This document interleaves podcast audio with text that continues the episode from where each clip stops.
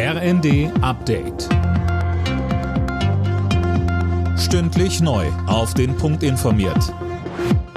Ich bin Silas Quering. Guten Abend.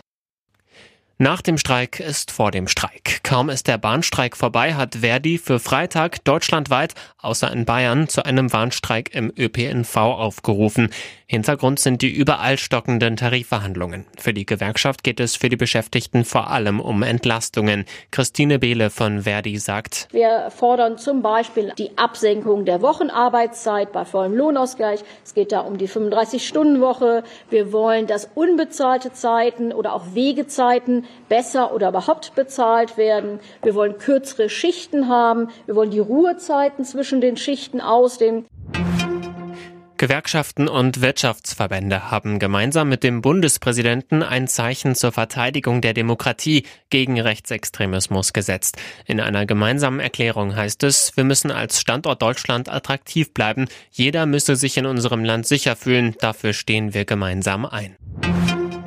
Mit ihren Aktionen haben die Klimaaktivisten der letzten Generation oft Autofahrer gegen sich aufgebracht. Nun sagt die Gruppe, sie wollen sich nicht mehr festkleben. Fabian Hoffmann berichtet. Im Januar 2022 gab es die erste Straßenblockade. Nun nach zwei Jahren heißt es von der letzten Generation, das Kapitel des Klebens ist vorbei. Die Aktionen waren immer heiß diskutiert worden. Selbst bei den Grünen hielt man sie dann schließlich für nicht hilfreich, um Leute beim Klimaschutz auf seine Seite zu ziehen. Ab März soll es nun andere Protestformen geben. Die Klimaaktivisten sprechen von ungehorsamen Versammlungen und dass man Politiker und Entscheider öffentlich zur Rede stellen wolle.